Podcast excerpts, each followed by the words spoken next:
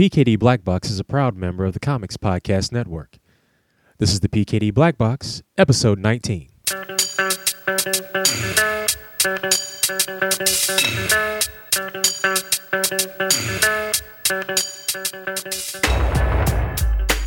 This week's episode of the PKD Black Box is brought to you by the Zuda comic War of the Woods by Matthew Petz. War of the Woods is a classic alien invasion story told from an entirely unique point of view, that of the animals of the New Jersey Pine Barrens. War of the Woods is an epic adventure along the lines of The Road, Lord of the Rings, and Aliens. It follows the quiet moments of survival and the explosive moments of a planet on the brink. At its core, it is about a father and son and the bonds we all share during extraordinary times. You can check out War of the Woods by Matthew Petz at zudacomics.com.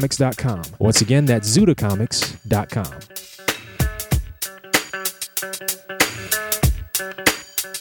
Welcome back to the PKD Black Box. I'm your host, Shawn Pryor, aka Stan Leroy. This week's episode, uh, my good buddy Jim Miller, aka Big Jim, who uh, has served time as a storyboard animator uh, for a couple of uh, cartoons such as Ed, Edd, and Eddy and Kid vs. Cat, is stopping by the show to talk to us about the processes of animation, and we also talk about the past, present, and future of animation as well. We give some insight and share some opinions. And after that interview is finished, uh, myself and Donny Salvo, we uh, wrap up some comics talk um, here and there. A little, a little conversation that I accidentally left off of a previous episode, so we we put it on the end of this episode just for you. But before we get started with that, I got some things I need to talk to you about.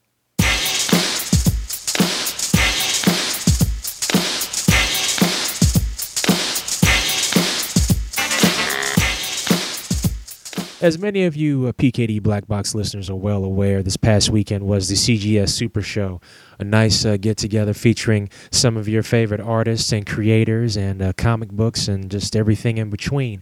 Uh, PKD Media held it down at the P- at the uh, CGS Super Show this weekend, and I must say, um, I had a fantastic time. It was a wonderful show, a fantastic show. I um, it was rough uh, coming up, uh, dry, taking the drive from uh, Lexington to uh, Reading, Pennsylvania. I was a tad bit under the weather and essentially driving up to Reading, PA with the flu on the way up. But I finally got there on Thursday night for a little meet and greet. Um, you know, met the, met some of the uh, CGS guys again. I've known those guys for years, so it's like a family reunion and other friends from the comic forums and everything. And then Friday came along and got through Friday and started to recover from what I guess was a temporary sickness, and uh, got through that and helped set up and got pre- prepped and prepared for Saturday. The the uh, actual convention was Saturday and Sunday. It was mind blowing. Um, our area uh, was loaded to the hilt. Um, the PKD Island, as people kind of joked about it, had myself and Chad Saccone and artist uh, Andrew Charpar, Harold Jennett, Dean Stahl, um, Andy Jewett um, Bill Blankenship and Jeremy Still, Julian Lytle, and Big Jim. And they turned it out. They turned it out. They were busy the whole weekend. Uh, there wasn't a moment where they weren't sketching or, you know, sharing a laugh or having a good time. And I was taken back by the number of people that were stopping by the area to pick up, you know, the newest Mercury and the Murd trade and the Agents of Cult trade. I, I've never moved that many books in my entire life ever. Not at any convention, not ever. And I've you know I've been doing conventions for almost two years and never received that type of love before. And it was um, all inspiring. It was inspirational. Um, it was amazing. But not only that, I mean, I got to really talk with a lot of, um, you know, really nice and, and cool people in the industry.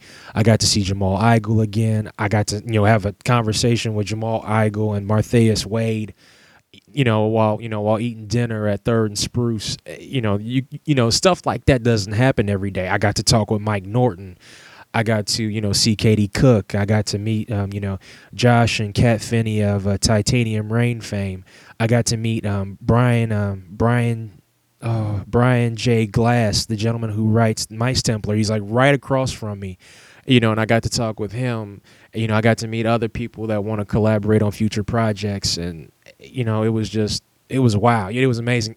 You know, we were so busy. A lot of us were so busy. We didn't really have time to like, you know take a break during the show to like walk around and like you know talk to people.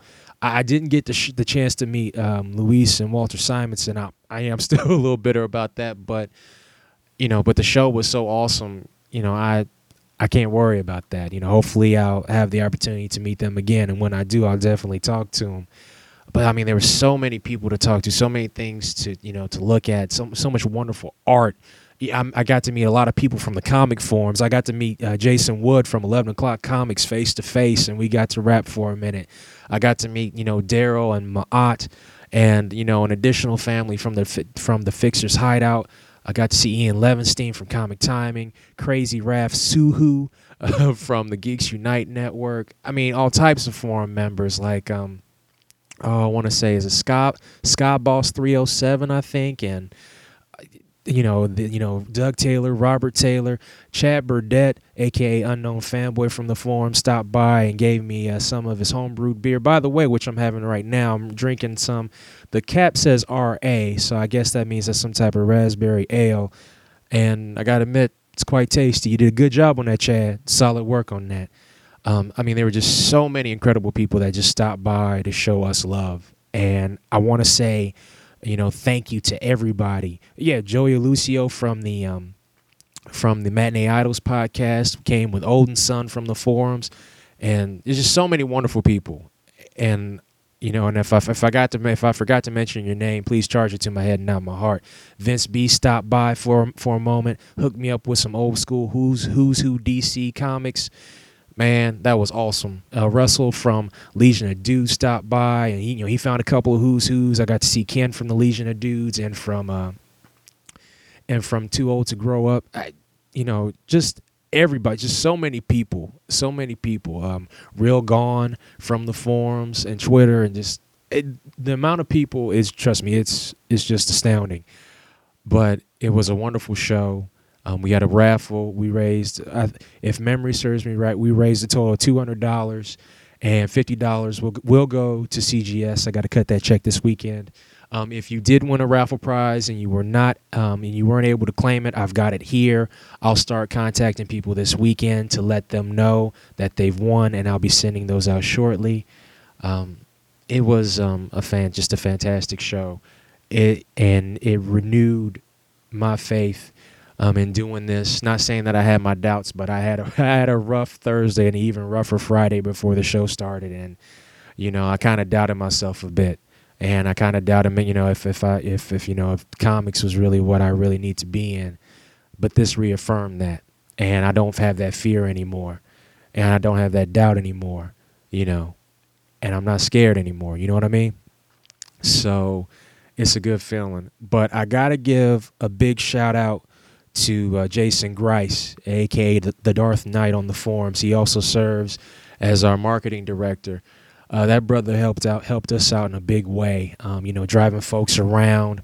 Um, you know, all during the Super Show weekend, helping me out. You know, trying to recover from my sickness, hooking the brother up with orange juice and chicken sandwiches from Wawa and whatnot, and just being an overall just great person in general. And you know, brother, I love you, and I can't say thanks enough for everything you done done not only for PKD PKD Media, not only for me, but for everybody else.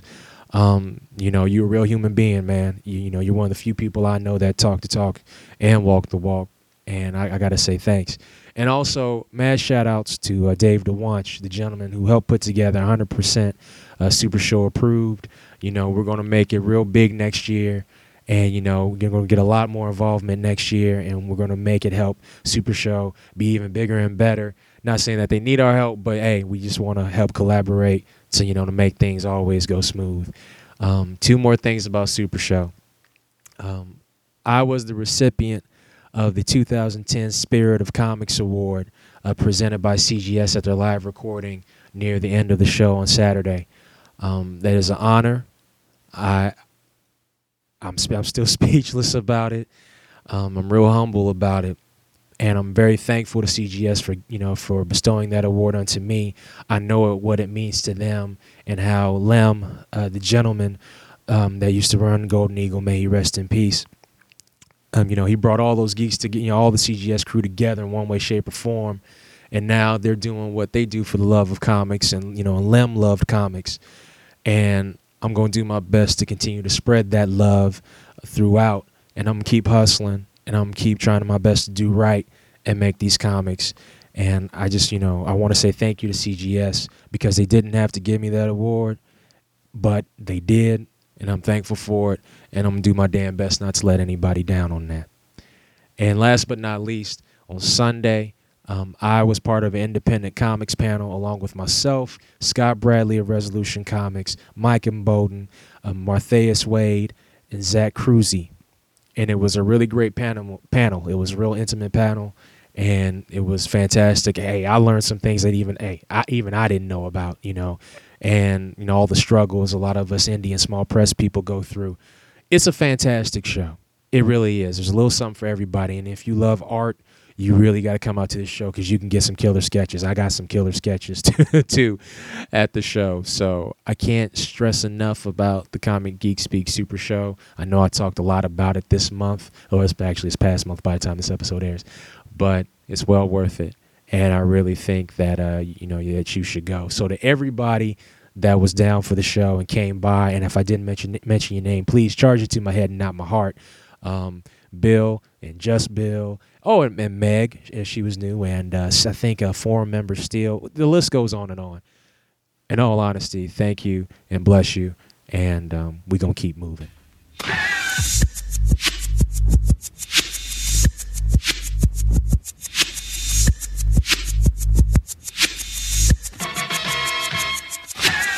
All right, now for those that weren't able to go to the show this weekend, as you know, I had two. Uh, we, PKD Media has two new uh, trades coming out, or they actually debuted at Super Show. Um, the first being the Mercury and the Murd trade, uh, Volume 1 Collateral Damages, collecting the first six issues of Mercury and the Murd. That trade will now be available for sale at dcbservice.com and heroescorner.com effective the month of April at a nice reasonable price. Trust me, we ain't gonna overcharge you for 130 page plus black and white trade paperback. We're gonna take good care of you. Um, so if you go to heroescorner.com or dcbservice.com in April, you can order a copy of of Mercury and the Murd, Volume One, Collateral Damages, featuring art by Chad Saccone and Dave DeWanch. Also featuring pinups by various artists and just stories galore. It's a fun buddy cop comedy. You know about it already. Um, the 75th person that orders a copy of Mercury and the Murd Volume 1 on DCB Service or, or Heroes Corner will receive a free official soundtrack um, with all the music that has been composed for Mercury and the Murd by Sean Silverstar, one of my many alter egos. No, I'm not schizophrenic. That's just what I do. Um, the 150th person that pre-orders a copy of Mercury and the Murd Volume 1 from DCBS and Heroes Corner will receive a 11 by 17 page of original art from one of the Mercury and the Murd comics autographed by myself and artist Chad Saccone. And the 300th customer that orders a copy of the Mercury and the Murd trade on DCB Service and Heroes Corner will win a free iPod Shuffle. You know, it's just it's just our way of giving back to a community that's given a lot to us. So this is just my way of saying thank you if you do order it. So the 75th the 75th person that orders orders our book gets a free soundtrack. The 150th person that orders uh, that orders the book gets a free page of original art from Chad Saccone, uh, art, yeah, by Chad Saccone, autographed by Chad Saccone and myself. And the 300th person that pre that orders a copy from DCB Service and Heroes Corner will win a free iPod Shuffle. That's what we do. And that offer will be available at Heroes Corner and at DCBService.com. So please, by all means, I really hope that um, you know that you rush out there and, and order a copy. And if you do, I thank you and I appreciate it. And if you have any questions, you can always email us at blackbox at pkdmedia.com.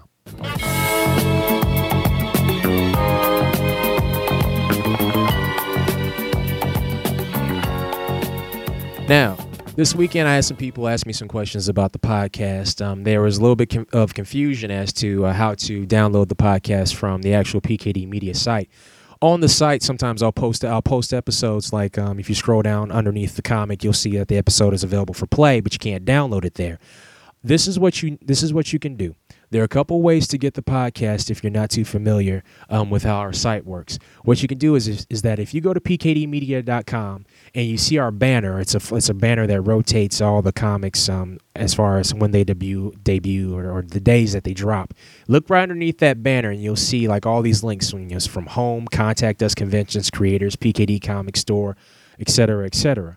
Well, there's a link that says the PKD Black Box Podcast. If you click on that link, that will take you directly to the site where every episode of the PKD Black Box is stored, and you can download episodes directly from there. Just so you know. For some reason, the way iTunes works, iTunes carries like a bevy of, of our episodes and then drops the rest. And when a new episode comes in, they drop one out. So if you want to listen to previous episodes or download previous episodes, only thing you got to do is look right below our banner. The PKD Black Box Podcast link is, link is right there, along with the link to the PKD forum and everything else. Just click on the PKD Black Box Podcast. That takes you right to the page, and you can download episodes to your heart's content, or pick up the RSS feed, or pick up the iTunes feed. So now you know. And one last thing before we get this show started. Uh, my good buddy Steve Bryant. He is the creator of the comic Athena Voltaire, a fantastic um, pulp romp of adventure and excitement and danger. I see her as like the female Indiana Jones. She is just fantastic. It's an awesome comic. And Steve Bryant has started a project Kickstarter, um, project Kickstarter uh, uh, fundraiser to uh, create the latest uh, Athena Voltaire comic. And if you go to uh, Kickstarter.com and go in the search and go look in the uh, search variable and type in Athena, you will see um, the Athena Voltaire project as told as um, described by Steve Bryant. He's trying to raise money to create the latest volume of Athena Voltaire.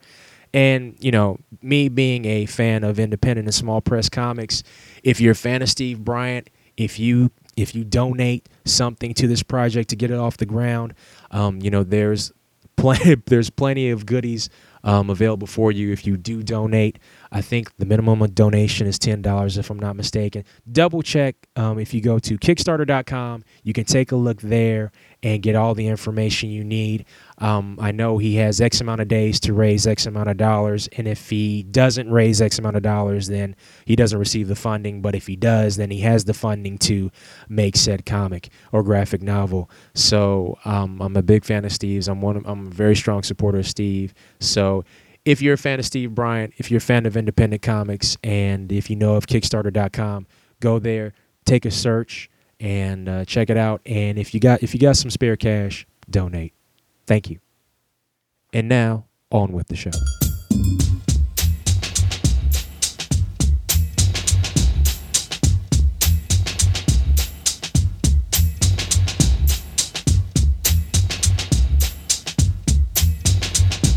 I tell you what. How about if we start off like this? Um, you know, because I know you. I, I met you face to face back at the first uh, CGS Super Show in 2008 um, at one of the uh, get-togethers before the show started. You know, we waxed a politic on uh, old school cartoons and like the, the state of animation and the state of the cartoon industry, as it were. I was like, you know what, man? I was like, this Jim is a real cool dude, and he's good people. But I know you but for the people that may not know who uh, Jim, aka Big Jim Miller, is, can you tell the folks what you're all about? Well, I don't know. Is that really that interesting? uh, well, okay. Let me break it down like this: on the animation side, because you are an animator, what cartoons have you worked on? Well, primarily, I was a storyboard artist for oh I guess it works out to be about 11 or 12 years on uh, Cartoon Network's series Ed, Edd, n Eddy. Um, that was where I was primarily. Uh, I worked on all five seasons, all the specials, and the the uh, 90 minute, I guess, movie that came out in uh, November last year. Uh, after that, I worked on a few other things, mostly uh, stuff that would, I don't know if it would be seen outside of Canada. Uh, and I'm currently working on a, a, series called Kid versus Cat, which is uh, airing on Disney XD around the globe. I've watched many cartoons. I've read plenty of credits, but you know, still like as far as the whole state of animation goes and making a cartoon, I don't really know the whole process. So, what is, exactly does a storyboard artist do? Well, essentially, it's sort of like uh, we're the first step after a show is scripted. So we get just the text version of the story. And uh, when we worked on at Ed Netty, we didn't even get a script. We got what was called an outline. Basically, it's sort of um, a fleshed out plot, and that so that gave us room to really expand on the story, change things around, and put a lot of the jokes and gags and stuff in. Some shows are more scripted than others. Others are more fluid, but uh, basically, the storyboard artist is the first person to do anything visual with the cartoon. So we get the script and we uh, we start blocking it out and drawing it up as if it, it's a comic strip. If you see a storyboard page, it's usually uh, three or four panels on a page, uh, and that's the there's three or four squares, and that's basically how a, the camera would look on on the TV. It's just a square like a TV, and um, we design all the shots, plot out all the action, and um, break it all down so that when it goes on to the next stages, they know exactly what they're doing. Okay, cool. That, that see, so it's kind of like like say for instance with like Hollywood films, how they storyboard how they storyboard films before they actually shoot the movie, so they get a perspective of how they want the movie to be. So it's kind of like the same thing, but for cartoons. Yeah, it's a little bit different from the live action stuff, just in the sense that um, the live action things are more about um, camera movement and and the uh, composition of the scene and, and, and the placement of the camera and all that stuff is true in the animation boards as well but we have to really focus as well on the acting of the characters and the expressions and uh, you know basically breaking down the action because it's going to go to an animator. And um, most of those guys uh, don't have the time to do a lot of extra for lack of a better word thinking. You know they, they just want to be able to get their scene and just go and they don't want to have to worry about uh, is this character supposed to bend down and pick up this and where does that happen and all that sort of stuff. So it's a little bit more involved than movie storyboards. Not necessarily better but just just different. Okay.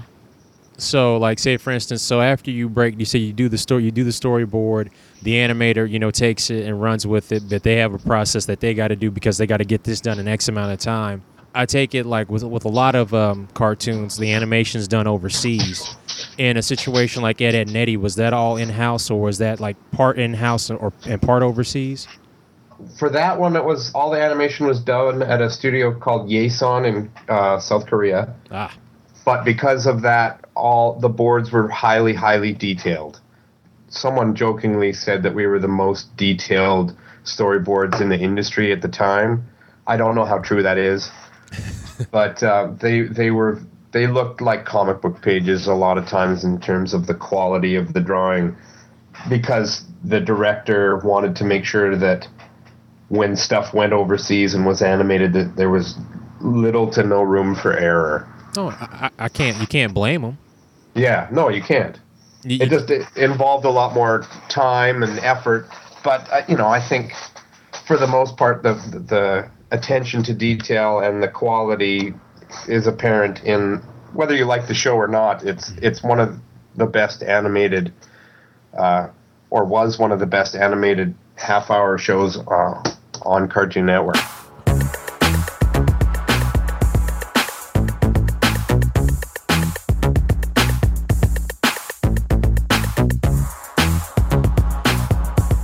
like the cartoons that we grew up on like how many cartoons did we watch where there were either editing gaffes or um, actual animation gaffes in, in the show i remember watching an episode of challenge of the super friends where some of the super friends were like locked up in this uh, legion of doom prison.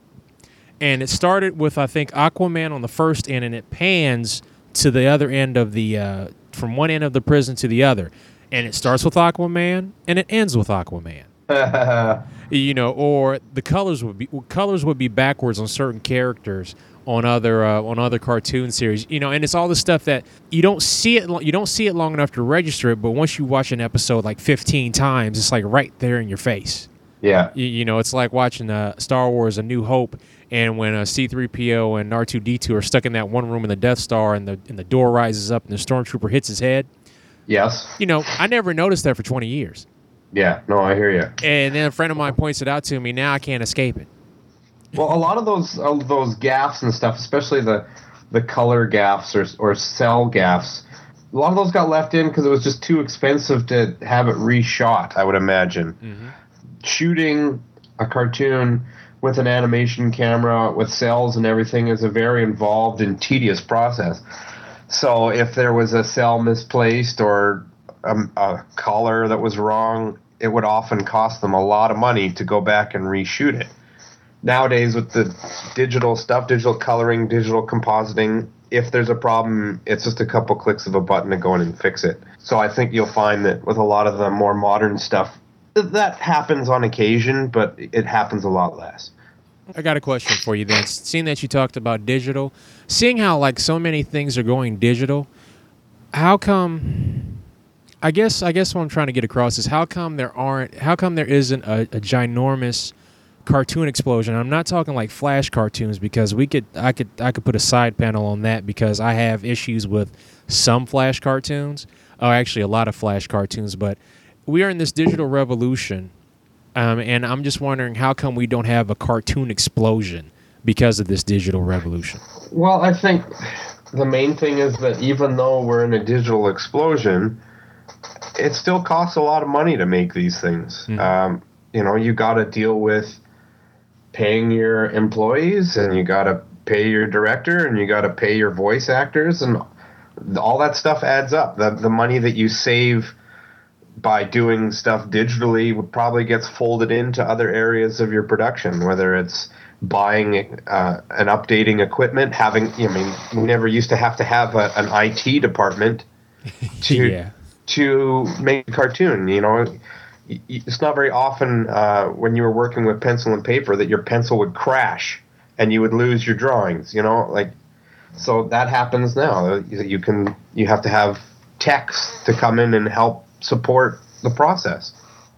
And all, all that stuff still costs money, and you know I'm sure a lot of it has to do with TV budgets. Maybe there's slash. I don't have a lot of inside knowledge, but I'm sure that there's there's budget cuts all around, and there's people who want to. Maybe there's people hanging on to money who shouldn't be. I don't really know. Yeah. No, no, no, no, no. I, I understand. It, it's just it, it you know, sometimes like I'll forget and I mean we all forget like the little things in between. Like even though we have advancements, there are still things within the advancements that still cost.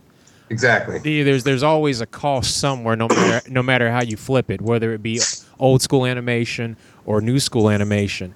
And see, and I guess what hurts me is is that even though we are on the digital side, and I see like a lot of flash cartoons, some of the, some of these flash cartoons that are on television, especially cable television, are done so poorly that I don't even want to look at them.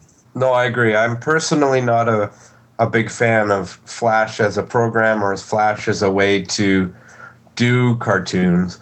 Um, I think that that it's a program that if it was used to its strengths, could potentially be uh, a very good program. I mean, Flash would make if they wanted to go back and do old Hanna Barbera style limited animation with Flash, which some of them do. I I think that's would be perfect for what how Flash works. But a lot of people want to do full animation in Flash, which is really tricky and hard to pull off. A lot of the things, for me anyway, from my perspective, it's just easier to draw it. Uh, but no one wants to do it by hand because it takes so much longer. Yeah. And and everybody wants that quick fix. everybody wants Right, that I mean- yeah. Oh, go ahead. the executives in charge, and I, I can't begrudge them. Um, it's they get to see a final product in a lot shorter amount of time than if it was done by hand. I mean, the difference is substantial. On an old 2D uh, drawn by hand cartoon, when we finished a storyboard, it would be four to six months before we started seeing uh, final animation on stuff you know? And uh, with a flash cartoon it can be a matter of weeks from when you hand in the board to when you start seeing animation. Wow. and for for executives a lot of whom aren't uh, necessarily artists uh, that's appealing. They get to make calls, they get to remember what it is they had issues with before, and they get to see the changes implemented very quickly. And you don't, they don't get any. Well, we can't do that now because there's no time, and you know we're up against the deadline. They, there's more flexibility for them. I don't know. I guess it's just something about it just irks me. I mean, I'm I'm I'm I'm a, I'm an old school guy. I'm in, you know I'm in my 30s, and you know, and I've grown up seeing this whole progression of animation. I mean, from the really bad Marvel superheroes cartoons where they just took comic book panels and kind of animated them a little bit to, you know, Challenge of the Super Friends to actually I take that back. Let's go I'll go I'll go to the whole Space Ghost and Dino Boy and Birdman and Galaxy Trio because there were some things that used to crack me up about Hanna-Barbera and we can actually actually would like to get to this because you mentioned the Yogi Bear stuff when Hanna Barbera got together and decided to, uh, you know, put their talents together to form their studio and whatnot, they used to work for an industry where cartoons were real big as um, shorts in movie theaters. Yes. And you know, because like you know, you watch the original Tom and Jerry cartoons, the original ones, the ones that were originally in movie theaters before a movie would start, like you know, Three Stooges and stuff like that. Those cartoons are beautiful. I mean, you play them on TV right now, and they still look absolutely beautiful. They're well put together, very well composed, beautiful backgrounds, very just lavish colors, everything. And then once television was really starting to take over things a little bit, and more people were watching TV and yeah, you still had people coming into the movie theaters, but it was cost prohibitive. Prohib prohibit. I cannot say prohibit. Prohibitive. there we go. Prohibitive. Uh, screw it. It was costly. it, it was costly to continue to make these cartoons, and like studios, animation studios across Hollywood were just shutting down left and right.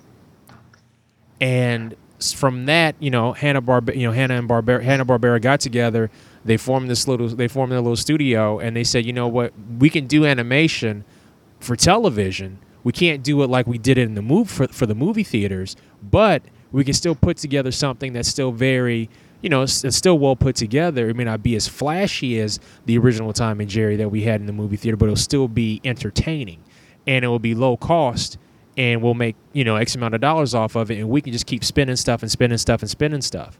And it worked yeah, I mean, they invented what they called planned animation, which a lot of people call limited animation.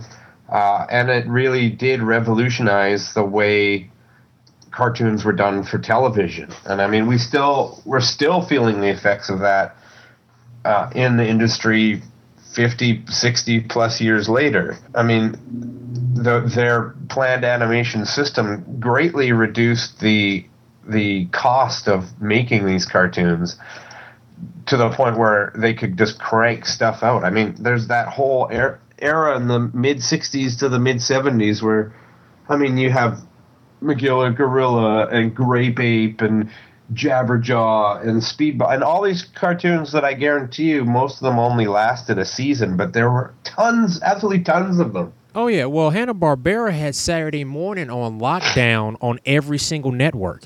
Yeah.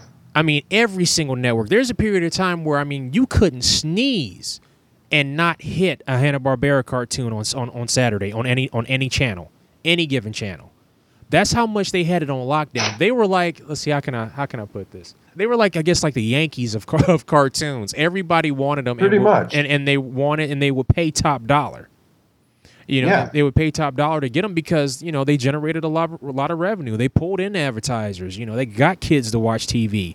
You know, so you know they were able to get advertisers to uh, these stations were able to get advertisers to sell their cereals and sell their toys and and everything.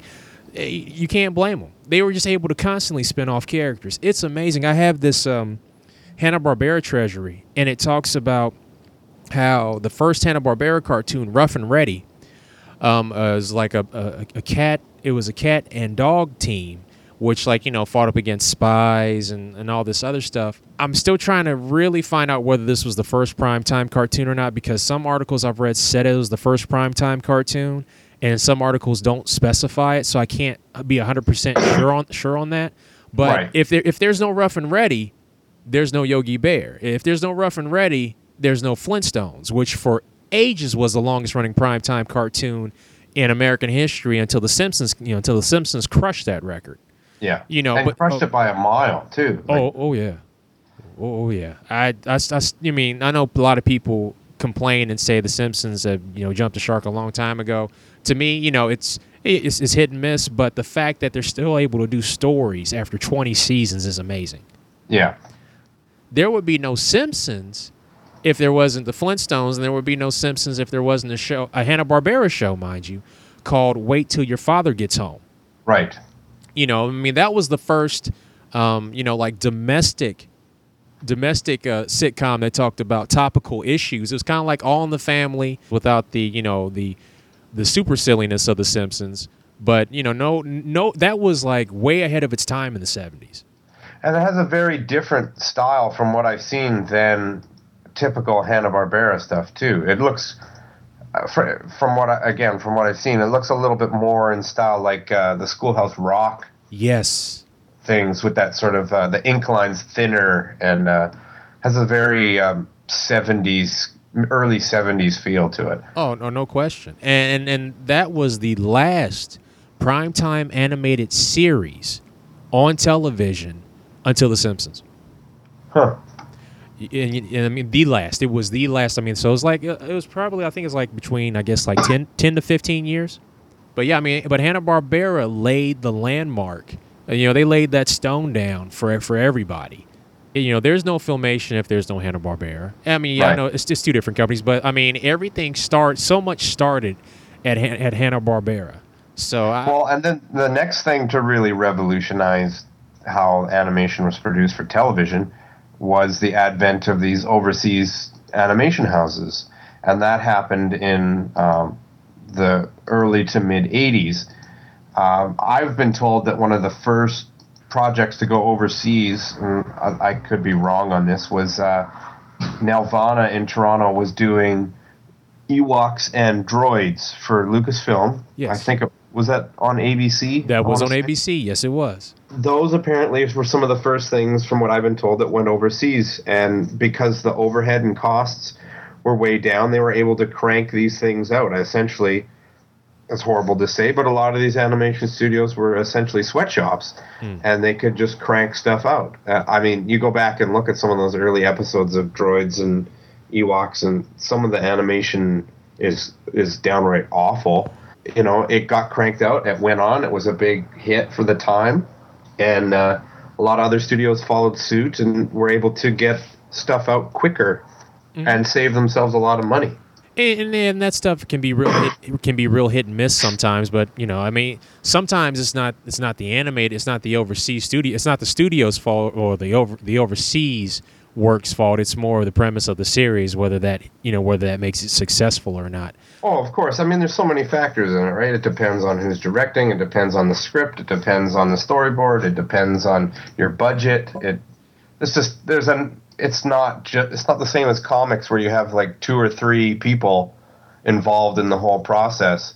There's hundreds, if not thousands, of people in varying positions along the way who each have their thumb in the pie. And you know, if someone doesn't pull their weight or has their hands tied in some fashion, that can affect the end product. and I and I find it ama- I find it I find it amazing. Um, was watching the um, Space Ghost and Dino Boy uh, box set, and I was reading the credits at the end of the Space Ghost episode. I mean, for this being in the '60s, the number of people involved in in this short episode just blows me away. Because Oh yeah, it's mind-boggling. When I first got into animation, you know, I I had some idea of that, but there's people who worked on Ed, Edd and Eddy who I've never met. what? Well, there's all the animators in Korea. I never Okay, met it, yeah. any of them. I met a few of the directors, and there's people at Cartoon Network who were uh, standards and practice people. They're you know uh, executive producers.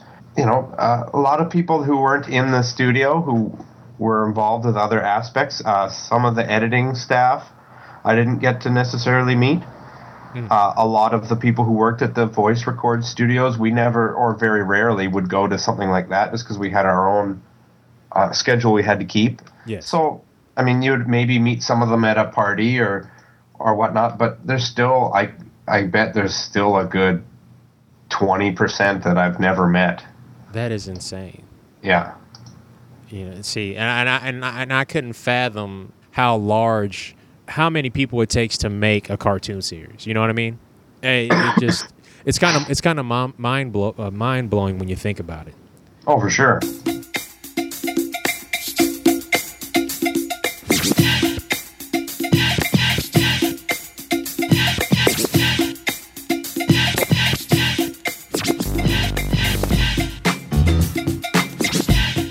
There was a very big boom in cartoons. I want to say from let's say I guess let's say late '70s to like the to, to the mid '90s before cable really took over took over like syndicated and afternoon television on um, on you know uh, I guess uh, I guess local network channels.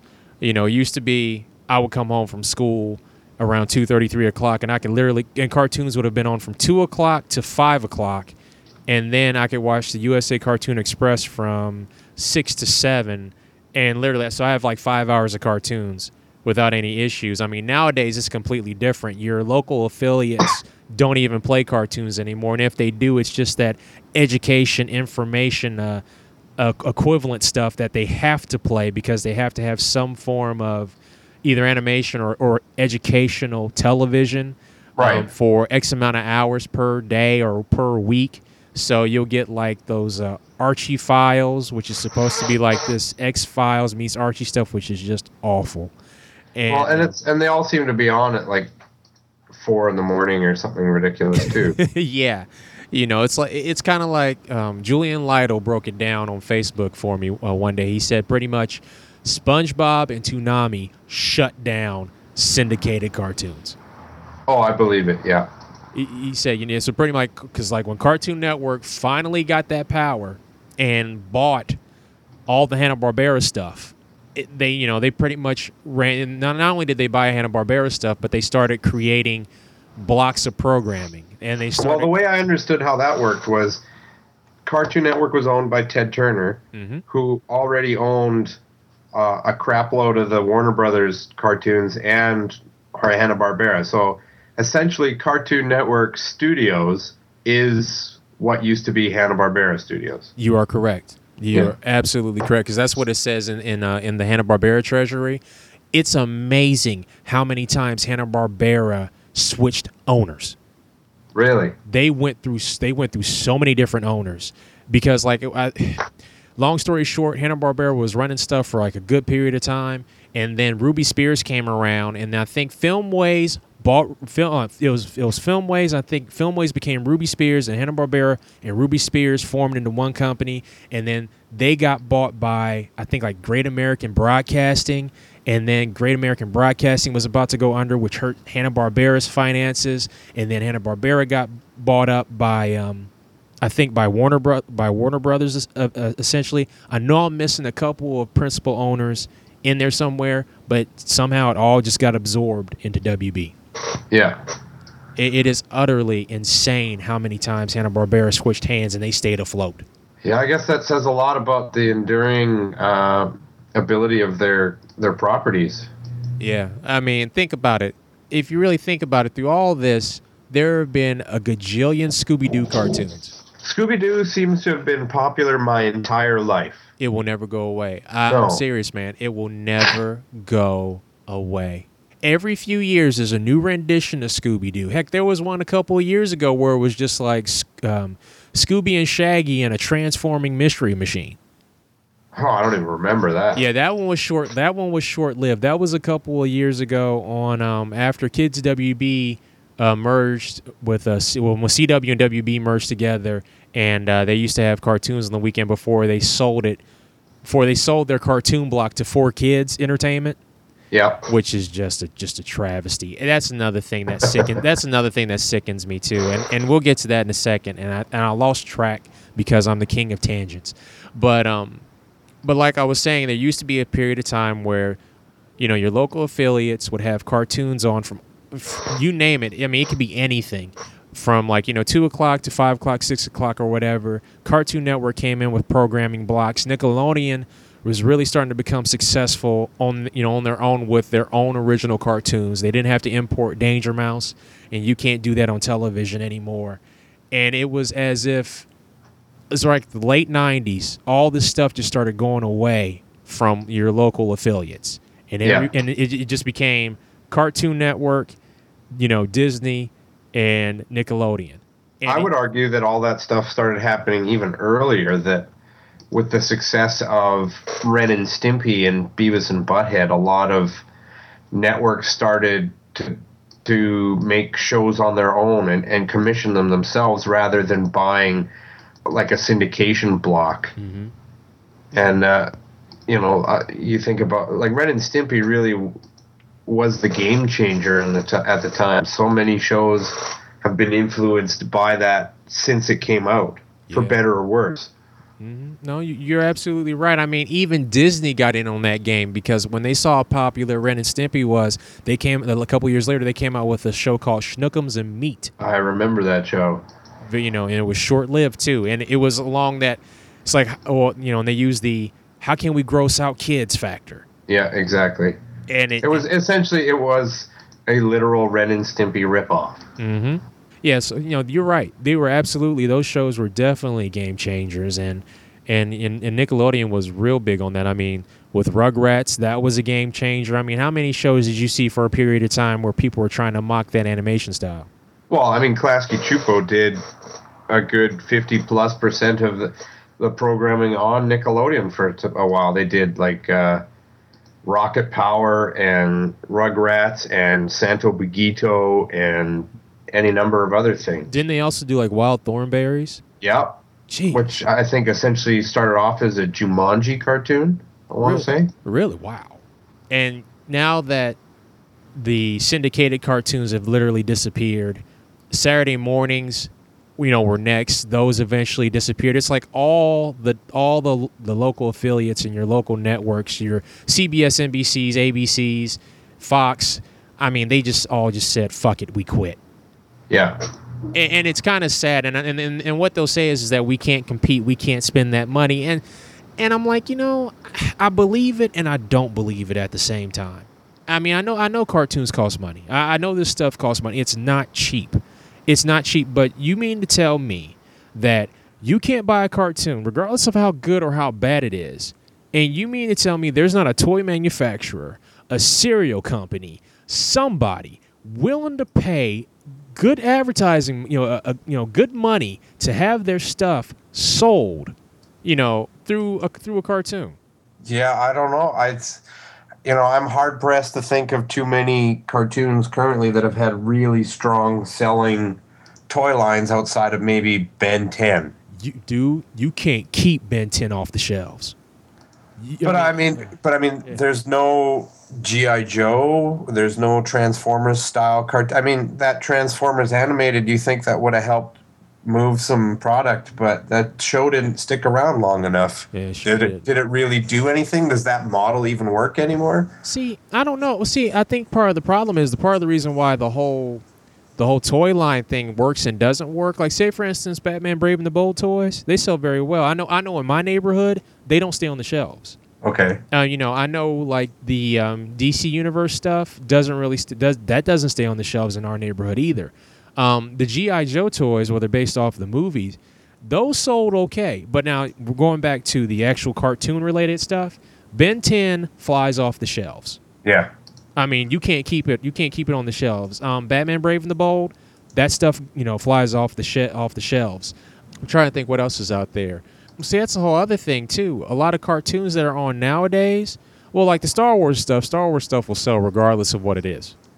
It, Right. It, it, it'll move. It, it it will move. But I'm trying to think what other cartoons are out there right now that have toys. Because, like you said, the Transformers animated series didn't have a long enough of, a, of an effect and a long enough of a run to make those toys even sellable. Well, I think too, like even back in the day, there used to be a lot of shows that were for girls that sold toys as well. You think about My Little Pony and Jem and Rainbow Brite, and a lot of this stuff seems to just go. Like I think about specifically the Barbie stuff, just goes straight to DVD. And I'm, I often wonder, is it because the straight to DVD market is more lucrative or you know where does where does that revenue come from like what what is the driving force between going straight to dvd as opposed to doing a, a weekly series to move those same products Well, see, plus also you're dealing with something with like a direct to DVD feature. You're dealing with like probably a, a, a 65 minute short, a 65 minute film. right And so it's like I can take this I can take this 65 minute film off of based off of a property that's been around for eons like Barbie and it's going to move units and and it could take and we can keep it out here as long as we want. We can sell it high the first 2 weeks and then after that it will be in $5 bins across the country, but guess what? We're still making coin off of it. but how is that any different than doing a weekly series and packaging it up as a a box set and and trying to move those dvds wouldn't you be i mean i No, no, I, I'm I'm agreeing with you on that. It's if for some people it's all in the mentality because there's still this mentality to a point, depending on the cartoon. There's still this mentality of well, it's a cartoon, it's disposable. Right. Well, and I think you know, there's there's we're not in on the numbers, so there's probably things that uh, go on that we have no idea that it makes perfect sense to us that they do it one way, but there's a reasonable explanation as to why they do it this way Right. that we just have never considered because we're not accountants or or whatever. Yeah, I, I still I still say for my taste, I still say there are too many middlemen and too many middle women. Oh well, that that goes without saying for just about any job. you know, I mean, you cut some of the you cut you cut you cut some of the fat. If you cut some of the fat, I'm telling you, there's more money to spend on the actual production to get what you need. Yeah. Um,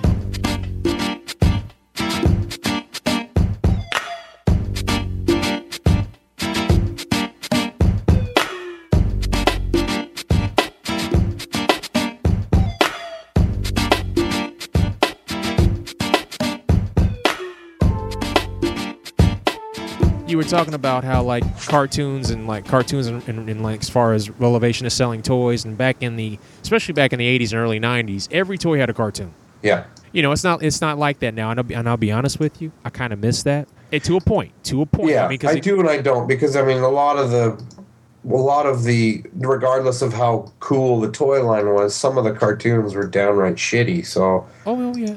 Oh yeah. I mean, I ain't forgot about Street Sharks. That was awful. you know, I mean, like the toys are kind of cool because I'm like, wow, I could I could take my turtle figures and put on my Street Sharks Street Sharks figures. You know, see, I, I kind of like that stuff. I mean, I always joked with a friend of mine that one day coming, you know, get, you know, the money's right, coming to some money, and like I'm just gonna like reinvent toy lines from yesterday that sold decently but just didn't have that staying power. But Yeah. I'm going to make the I'm going to make the figures compatible with like the most popular toy line at that time, so kids can like use their imagination and finally get that Centurions GI Joe team up they always wanted. but um, but that's that's just me. But yeah, but, but yeah, there was always the purpose of the cartoon was to sell a toy. The purpose of the of the co- of the of the of the uh, toy was to sell a comic book, or and vice versa. I mean, you know, you had the trifecta with GI Joe and Transformers. I mean, they hit all markets: toy, Yeah. cartoon, comic. well, it was really symbiotic. Yes, yes. I mean, you would have an animated cartoon as an advertisement for the comic book.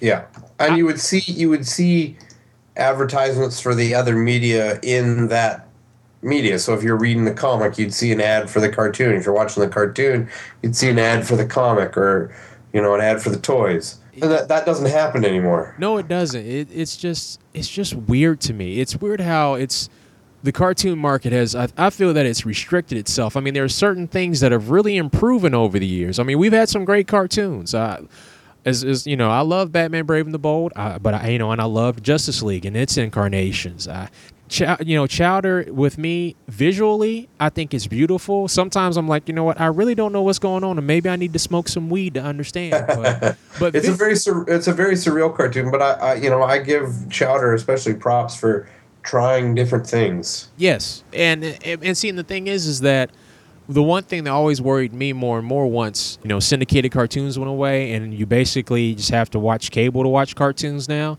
Yeah, is that the you know the fear of lack of creativity because it used to be when you had the syndicated cartoons on the cable networks were like, well, you know what? We're going to try different stuff, and we're going. to, It was some, you know, we're going to try different stuff, and we're going to just, you know, throw all these crazy ideas on the wall, and we'll see what sticks. And I kind of like that. Not saying that everything was great, but they were willing to try different things.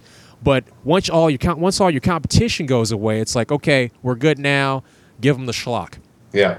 And I understand that when you know when the economy is not in the in the greatest of shapes, you can't invest in a, in a lot of um, in a lot of quality material sometimes. But just because you can't doesn't mean that you have to flood your network with reality programming. Uh, Cartoon Network. Um, yeah, no, I agree. But I mean, it's the same thing I was talking about before, where executives like to see stuff quickly. The reason reality TV is popular is it's cheaper to produce, and you get uh, to see stuff right away.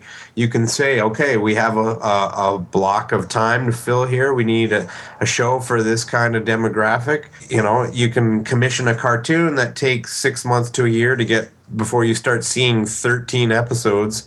Or, uh, you know, you can go out and make a reality show you know, a lot of them seem like they're done over a weekend or a couple weeks, and then you have 13 episodes in a very short amount of time. You have a lot less people involved, and you fill your block up right away. It's true, but in the long in the long run, what do you get from it? Because to me, to me, it's it's like it's just like it's a quick it's a quick cash cow. Oh, it's a band aid. Yeah. Yeah, and then and eventually eventually you're going to have to pull that band aid off the skin. Yeah, exactly. You know, and you can't always rely on it. it. You know, temporarily I'm cool with it. I may not like it, but I'm cool with it if you have to use it for a while. But don't let that be your crutch, because Right. once that's your continual crutch, you are fucked. Because then Well, you, it'll be interesting to see if, if Cartoon Network uh, succeeds in rebranding themselves and, and moving more and more away from doing cartoons in general. Will that be successful? Well, I mean, I, I know there was a huge outcry when when they started pulling all their animated product and replacing it with these reality shows, but I haven't heard has that been working for them or or not. Yeah, I've been trying to find out, I've, I've been doing like some intense research. I'm like been trying to find any friends of mine that have like any ins- any true insight or true numbers to that, whether this is working or not. See, and for them, and and for them, from them switching from they still call themselves Cartoon Network, but they emphasize their logo on that big C and that big N, so you don't have to see the word cartoon. Of course. And you know, because like you said, it's all about rebranding. See, Nickelodeon never had that problem. They No, Nickelodeon never said they were all exclusively cartoons. Mm, they just said that they were the first kids network. Yeah. S- and it's smart and, and i mean that was smart and that was over 20 you know 20 30 plus years ago you know they knew what they were doing back then. They're like we're not going to pigeonhole ourselves. And they never did. And i'm not saying there's there's nothing wrong with cartoon network. You know you can have live action programming on there if you want to. There's no problem with that but don't be ashamed of what you are. No. And I mean, why turn your back on something that what seemingly was working for a long time? I mean, if if it stopped being successful, you have to examine is it the product you're putting out or is it just that people are moving away from being interested in cartoons? I I find that hard to believe that people are tired of cartoons when SpongeBob has been successful for 10 plus years. yeah that little yellow dude is a freaking dynamo Yeah, he's a money making machine. Yeah, you know, and I, and I can't hate on him. I remember when he when it first came, out, I was like, "This is this is going to be the dumbest thing ever." And I remember I watched the pilot, and I'm like, "I can't stop watching. I should be ashamed of myself. I cannot stop watching. It's, it's silly. It's you know, it's childish, but there's something about it that just makes me smile every time it comes on, and I'm like, I shouldn't be watching this. It, Well, I mean, that show, if you told someone who had never seen that show about it and just told them on paper what that show was, it sounds retarded. doesn't- yes, it does. It does. But for some reason, when you put it all together, it works. So, I mean, anyone, I get sick and tired of these uh, networks and stuff trying to focus on trends and find out, you know, oh, if such and such show is a big hit, we need more shows like that show. You can't tell me that the executive who greenlit SpongeBob knew that that show was going to be a hit because it just. Oh, an undersea sponge and his buddy live under the water in a pineapple. It just sounds stupid. It, mm-hmm. it doesn't even make sense as you when you just break it down to what it is. but it's huge, absolutely huge, and that just proves to me that there's no formula. There's no formula for success. No one knows what's going to be a hit. No one can say with any degree of certainty what's going to make money. So I would, for me, I would love to see more networks taking chances on things and going. But of course, no one will just say, "I don't fucking know what I'm doing. I'll just give you some money to make a show." Right. That'll never happen.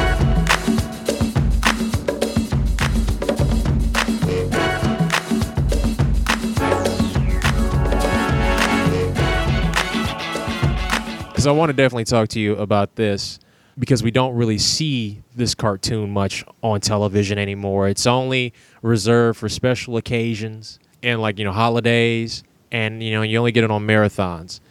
Looney Tunes.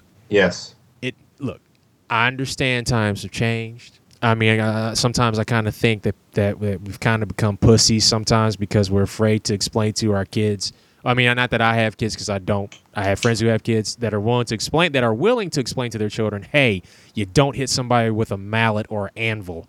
Um, okay, but let let me just say this. Okay. I never had someone explain that to me when I was a kid. Oh, neither, uh, neither did I. Yeah, go ahead. No one sat down and said, "This isn't real." No one sat down and said, "If you strap uh, balsa wood and tar paper to your arms, that you'll be able to fly off the roof." Like it, it doesn't I don't get it when people say that it's imitatable behavior because I think for the most part, kids know it's a cartoon. They know it's not real. I mean, there's always exceptions to the rule. Yes. But I don't know. I don't see, and I'm sure I'm not one to judge how fucked up I am or not fucked up I am, but I don't really see how those cartoons stunted me. I've never killed anybody. Uh, at least that I'll admit to. And I think for the most part, I turned out okay. Yes. And I watch that stuff all the time. Same here. I man. still watch that stuff. I work doing that stuff. So I don't know. Maybe that's part of the problem. But I just don't get why people have to. Like, I understand wanting to explain some of the racist stuff. That I yeah. completely understand. You have to say, look, this was a different time. This isn't right. What what it is but at the time it was socially acceptable and, and just making people aware of it and and if they're laughing at it laughing at it for with the with that knowledge well, and not taking some of that stuff to heart oh, no. but again you know having to sort of censor like they can't show uh, daffy duck get shot in the face anymore because kids are going to go out and shoot each other in the face like i understand in some parts of the world maybe that's a concern but uh, I don't know. I, again, I don't have kids either, so maybe I can't really relate to it on the same level. Maybe maybe kids are a lot stupider than I give them credit for. No, see, I, but see, I don't, I don't, I don't. I, mean, I don't think that. You know, I, it's just that it's kind of like with Nipplegate. We just don't want to take the time to explain to somebody, hey, this is what happened, and you know, you really shouldn't do that or, or be this way. What's wrong with tr- explaining something to someone. I that I, have never understood. I've never understood what's the problem or the or the issue with explaining something to someone. Well, it takes effort on that person's part. I remember when Beavis and Butthead was huge, and all the parents were up in arms about them playing with fireworks and burning shit. And you know, the problem isn't the cartoon. The problem is the parents not sitting down with their kids and being aware with of what's going on with them and explaining to them why something's good or bad or whatever, and just waiting until something's happened. And it's easier in our litigious society to blame something else because maybe you'll get some money out of it. Yeah, I, I just don't. I just don't like that, man. I I just want to be able, and I, if it wasn't for the fact that they're you know that they're available on DVD, you probably wouldn't see them at all. No. You know, because to me, it's also to a point where I kind of feel sometimes that Warner Brothers is ashamed to have it. And I'm like, you should not be ashamed to have it. You know, for a long period of time, you know, Looney Tunes was in the forefront. It was there was like only one other studio competing with Hanna Barbera, and that was Warner Brothers. Right. Warner Brothers Animation was like the only other studio competing with Hanna Barbera. I mean, yeah, you had Patty Freleng, but they weren't putting out the, the magnitude of, of material that Warner Brothers Animation and Hanna. Well, you got to remember too, though, that a lot of the Warner Brothers stuff that we grew up with and people for years and years before even we were around all came out from that sort of pre pre movie days that you were talking about earlier. There'd be the you'd go to the movies, you'd get a newsreel, you'd get a cartoon, and then you get your feature, and they were just all repackaged for TV. Yep.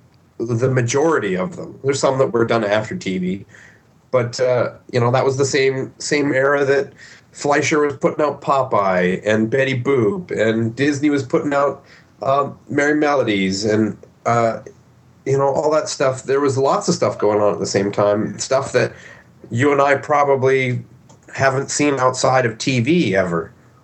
It's as if, it's as if you know we have a history of television, but we really don't have a true history of animation, and I don't think we have an artistic appreciation of animation. Well, it's the same argument that goes along with a lot of comics fans, and you and I are both comic fans. Yes. That the assumption is that comics are for kids, and the same holds true for cartoons. That cartoons are for kids, but I've seen some cartoons that are definitely not for kids, and that and I've seen cartoons that aren't for kids. That that doesn't necessarily mean that it has sex and violence. It just means that they're more sophisticated. They're heavier. Uh, the subject matter is either darker or the storytelling's more complicated. They're more like films. I mean, you can't tell me that uh, Pixar is successful because their cartoons only appeal to kids. They're successful because their cartoons appeal to everyone. Yeah. And and you know that's sophisticated storytelling to be able to appeal to everyone and have everyone, for the most part, universally praise your work.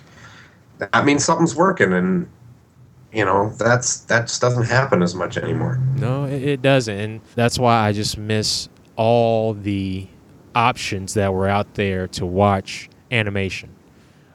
You know, I miss that. I, I miss the, I miss the fact that, you know, it's not like you know I want to, you know, I want, I, you know, I want yesterday back. I don't want yesterday back. And yes, I do have the internet. And if I want to, if I do have the internet and stuff like Hulu and all these other channels on the internet that allow that allows you to watch cartoons of yesterday for free, you know, for free. But what I'm saying is, is that I miss the competition. Right. That's There's- what I miss. No one's forcing the other people to sort of step up their game.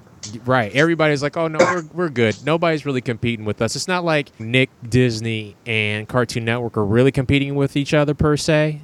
You know, they're not. I mean, because like they're all part of bigger corporations. And say like you know, because Nick's part of Viacom, you know, Disney XD and is part and Toon Disney is a part. No, actually, Toon Disney is Disney XD. That's part of Disney, and Cartoon Network's part of Warner Brothers. So they all have a, a, a bigger honcho to report to, and how NBC is owned by you know is owned by well Universal. Universal now Comcast really, um, Yeah. and CBS is owned by Viacom. So why would so now Viacom Viacom's like you know what? Why would we have Nickelodeon on Saturdays compete with CBS on Saturdays? That's just dumb. Let's just give them CBS Saturday morning and let the kids go watch Nickelodeon. Even though, still to this day, not everybody has cable. That's what I was just going to say. That not everyone has access to the same channels. And I mean, I live in Canada, and some of those things we don't get at all because of whatever reason.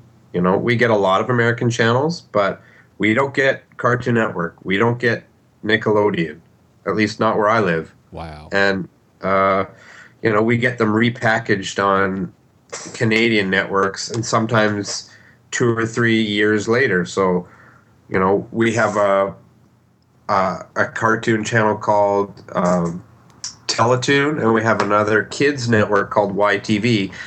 And uh, you know, a lot of their programming is bought from the states or other places around the world. And you know, we get some of the things, but we don't get some of the things. And like, uh, if you're a fan of the current season of SpongeBob, well, it may be like you, well. That's, here's a perfect example: is uh, Batman: Brave and the Bold, which you mentioned earlier.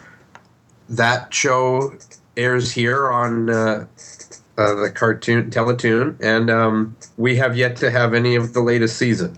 And I think they're over halfway through the latest season. But did you? Speaking of the the sort of being afraid of the of the history of their characters and stuff, did you see the thing today about um, Speedy Gonzalez? What what what's wrong with speedy What happened to speedy Gonzalez? Well, there was a thing today. I don't. I just read it quickly, but George Lopez is involved with uh, bringing Speedy back. Uh, I can't remember if it's a feature film or a TV series, and how that um, they want to sort of avoid the the the lazy Mexican stereotype that Speedy has sort of been a part of before. And not to say that that isn't something that should be addressed, but it just seemed like why does it have to be if you're going to change it all now? Why does it have to be Speedy Gonzalez? The main well, the main reason why it has to be Speedy Gonzalez is because people still know the, know the name Speedy Gonzalez, Well- even even though even though you ha- you have not you have not seen a Speedy cartoon on TV in a good period of time. Right. I mean, I don't think they show them on like Boomerang or anything anymore. It's but see, it's still it, from from a business standpoint, it's it's um brand association. Right. That, that that's all that is. That's Well, that makes that makes sense, but at the same time, from from a logic perspective, right. Well, it doesn't. You know, you're gonna you're basically creating an, a new character that has attributes of an old one. It- It's just like when Looney Tunes or Warner Brothers said, "How can we get today's kids to, to, to make you know to how, how can we get them to feel that today's Looney Tunes are hip? We'll make Oh, you put them in uh, hip hip hop clothes. Oh no, no, that that too. The hip hop clothes stuff cracked me up. I'm like, I remember there was even a period of time there was even Charlie Brown, Charlie Brown characters in hip hop clothes. Oh God, I'm glad I don't remember that. Oh man, that stuff that had me rolling. That had me rolling. I was like, I gotta find me a Snoopy and a FUBU jacket. But anyway, Oh dear, dear Lord. no, no, no. But Loonatics, when they made the Looney Tunes characters superheroes, and they were like the next generation. They were because it wasn't like Bugs. It was just But they turned it. They turned it into an action show. Yeah. It wasn't even funny. it was bad. I mean, it's just. Ugh. I mean, the closest thing we got to sort of someone taking them and doing, being true to what they really are was Tiny Toons and Animaniacs to a certain degree. Like those were cartoons in the same spirit of the the uh, original Looney Tunes stuff. We'll see, but you got you got um, Spielberg and Amblin Entertainment to, to thank for that.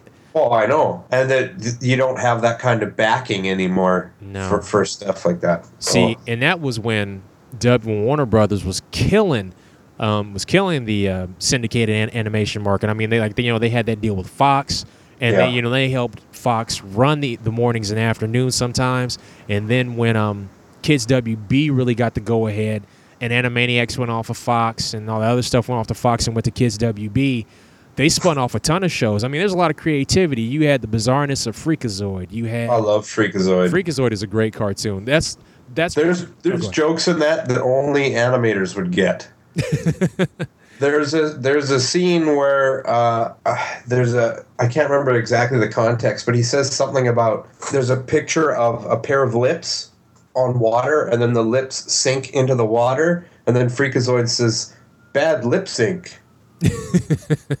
you know, it's a it's a it's an animation joke because it's like the lips are literally syncing, but then lip sync is timing out the mouth movements to match what the voice actor is saying. Lip sync, so bad puns, but I mean, your average eight year old kid is not going to get that.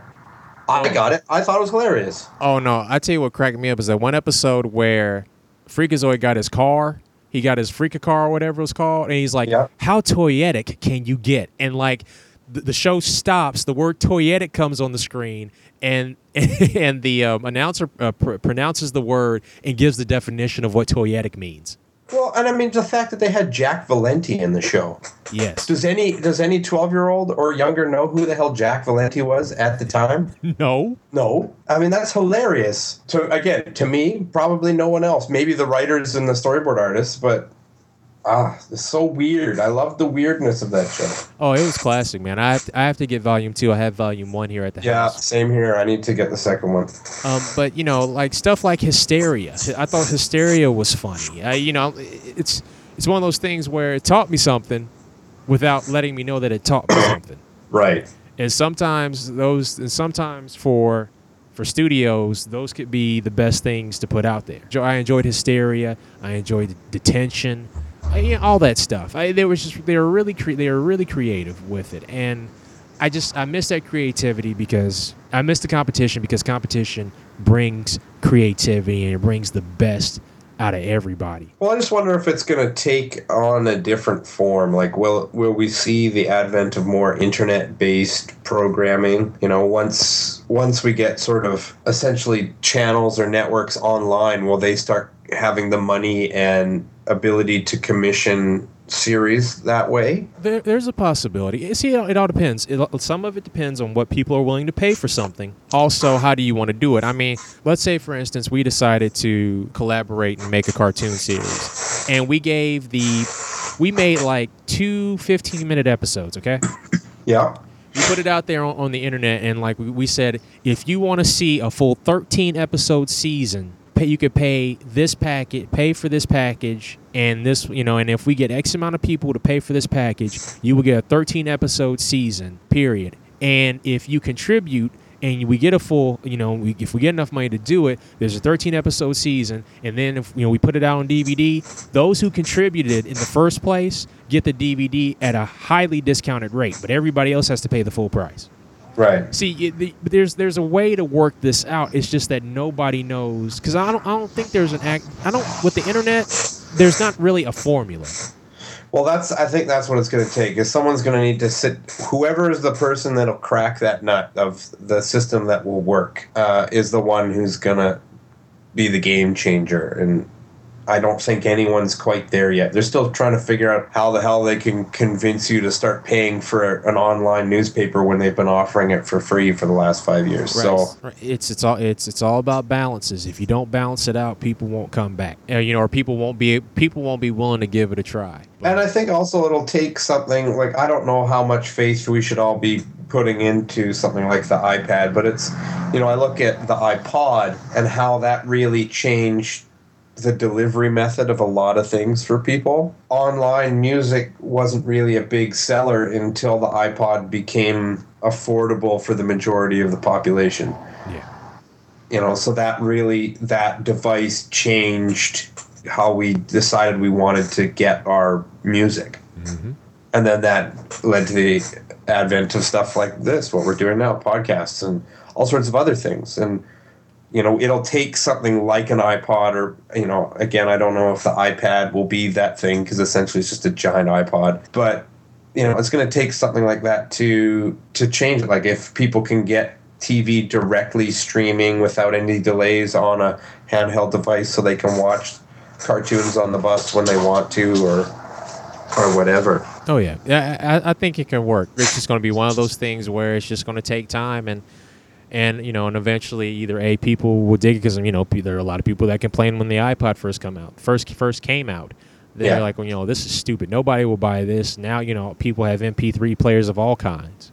yeah Heck, there's this thing called FLO TV right now that's being sold here in the states that Best Buy and another and another retailer is getting behind. It's essentially an iPod, but it just plays TV programs, and you have you pay a subscription. huh And I hadn't heard of that. yeah, and to me, I look at it. To me, it's silly because it's like, well, why pay a subscription when I, I got an iPod and I can get any program I want? I mean, any TV show I pretty much want from iTunes. It, it's kind of weird for me. I'm like, and I got cable, so why do I really need FLO TV? Not only that, but I'm like, I can watch TV on the internet too. So Well, and a lot of that stuff you can get for free, whether through legal or illegal means, if you really want it. yeah, So why? What's the incentive to pay for something that you could potentially find for free? yeah, it, it's it, it's it, it's a mess. You know, the internet the internet opened up Pandora's box. Literally, yes. It, it opened up, it opened up Pandora's box, and it's it's in need of it needs to be fixed. It needs to be worked out. But um, but yeah, it's it's it's definitely an interesting time for for media. Period. Yes. Um, especially animation, especially animation. But I, mean, I can, you know, I actually I could talk for like another two three hours about this stuff. but before we go, where else can people find you? Um, right now, I guess the main presence I have on the web is I have a sketch blog uh, that I don't post on often enough, but you can find some of my drawings there. It's at bigjimsucks.blogspot.com. um, and there's, I'm sure there's a, a link to an email address or whatnot there if you want to contact me through that. But that's the that's the main thing right now. And you know, unless you live in Vancouver and want to come hang out and bullshit about uh, cartoons, then you know, you can do that too. Well, cool. Well, cool. We'll, we'll check it out. I definitely want to have you back on the show again because um, I'm gonna we're gonna keep doing episodes where we talk about cartoons and whatnot, and we'll have like specialty stuff. And you know, if there's a cartoon that you want to talk about, you know, let me know what that is, and we'll work out a time, and we'll come back and like we'll break it down for the people.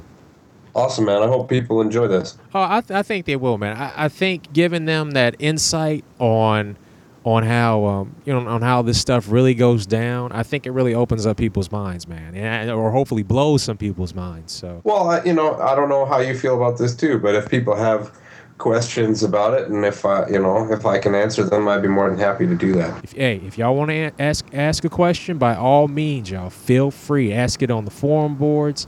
Send us an email, a smoke signal. By all means, let us know because um, you know Jim Jim's got insight on it. I've read about it and I've studied it, but I've never worked in it. So well, and I'm not an expert by any means, and a lot of it's informed by my opinion. But uh, I'll, I'll, do my best to uh, give you the best answer I can. Oh, cool, man. I I, pre- I do appreciate it. I, I do appreciate it. And and Jim, sir, thank you for your time and thank you for coming on the show, homie. Thank you for having me.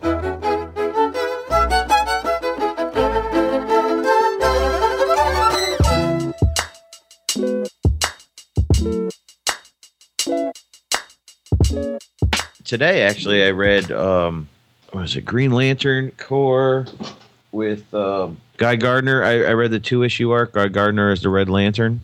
Oh, really? Yeah, that was good. Did you are you getting Green Lantern Corps at all? No, not no, I'm not. I I got I got some of the original the earlier Blackest Night tie-ins, but I haven't haven't had any since. So you can go ahead seriously spoil it for me. It's okay. All right. Well, I'll give you the cheap version the Black Lanterns are just destroying Oa, and they're going after the power battery. Right? Kyle goes to save him.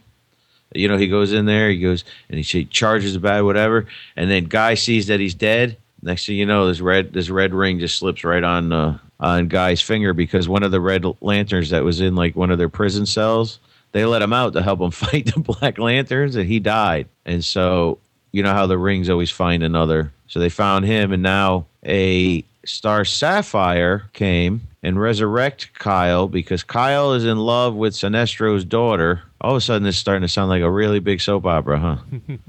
dun, dun, dun. Uh, um, and so, long story short, uh, he gets resurrected from their love. They share one heart, yada yada yada.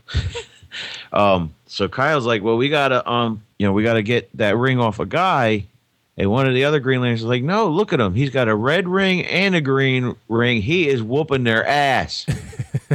and he is killing these things like 20 at a clip, just messing them up, right? So they're like, let him do his thing. Well, then, um, you know that big green lantern that's a planet Mogo, right? Mm-hmm he shows up because they put out a priority alert for all Green Lanterns to come to Oa. Yes. So they're like, "What's he gonna do?" And uh, goes, "It's not a he, it's a it. It's a planet." And he goes, "Well, what's that planet? What's it gonna do?" And he goes, "I have no idea."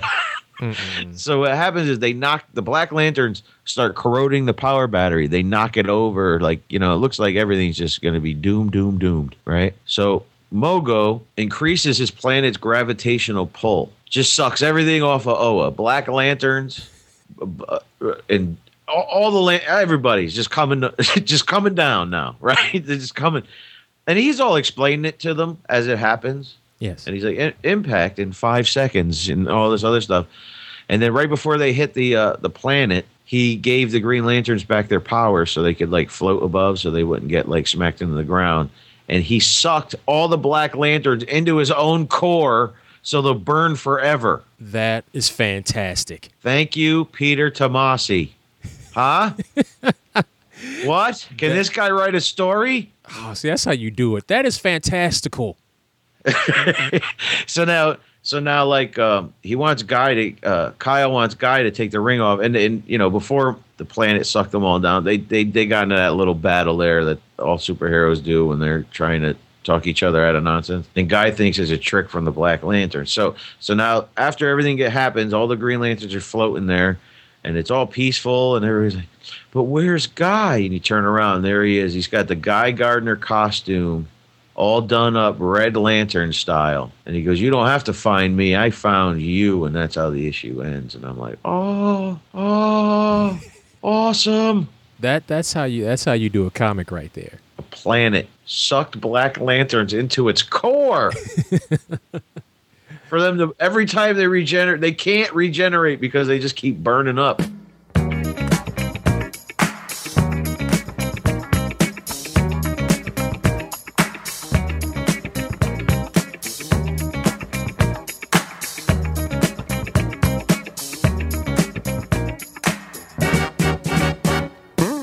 Actually have I've had the the first issue the D DiDio wrote for the Outsiders Uh-huh. for like a week now. Have you read it yet? No, I'm afraid because I'm afraid it's gonna read like my impression of him. No. It's It- gonna be like, and then Geo-Force comes over there, then and then um, uh, that guy over there does this thing. oh, by the way, Shawn, there goes that Dan DiDio interview. Uh, Man, I, I think we lost that. I think we lost that after the last time you did his imitation of. like this fool is gonna kill us. He will never hire me now. yeah, right. Yeah, ten years from now or whatever, five years from now, you're gonna be in an interview. He's gonna, oh yeah, you're the, you're the one that did that there uh, that podcast there, huh? With that guy there, he thinks he's funny. Yeah, um, I'm screwed. I'm screwed, man. He won't even let me write Dynomutt when this is all said and done.